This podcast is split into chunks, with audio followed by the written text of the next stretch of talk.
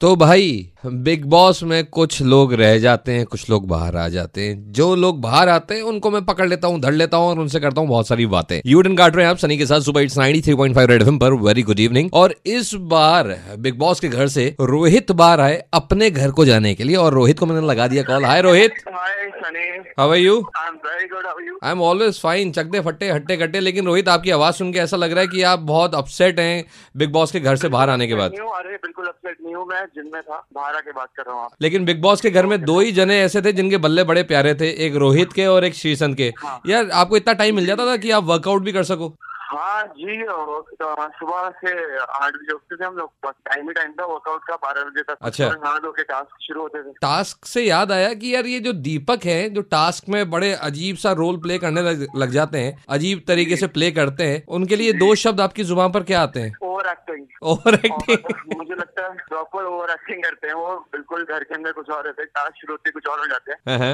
लेकिन जब मैं खेलने पे आया टास्क तो फिर आपको पता ही है बस वाले टास्क में क्या हुआ बिल्कुल बिल्कुल बिल्कुल रोहित ऐसा क्यों हुआ कि एकदम ही आप नॉमिनेट हुए और घर के बाहर आ गए मुझे अगर ये इस बात का पता लगता तो जरूर मैं आपको बताता क्योंकि जब मैं बाहर आया तो मेरे लिए भी शॉकिंग था और जितने लोग बाहर भी खड़े थे उनके लिए भी शॉकिंग था आ, वो लोग सोमी का एक्सपेक्ट कर रहे थे लेकिन मैं आ गया तो अब इसके बारे में ना ही मुझे रीजन पता है कि मैं रोहित से और सारी बातें करनी है लेकिन आपको यहीं रहना है और सुनते रहना 93.5 रेड एफएम बजाते रहो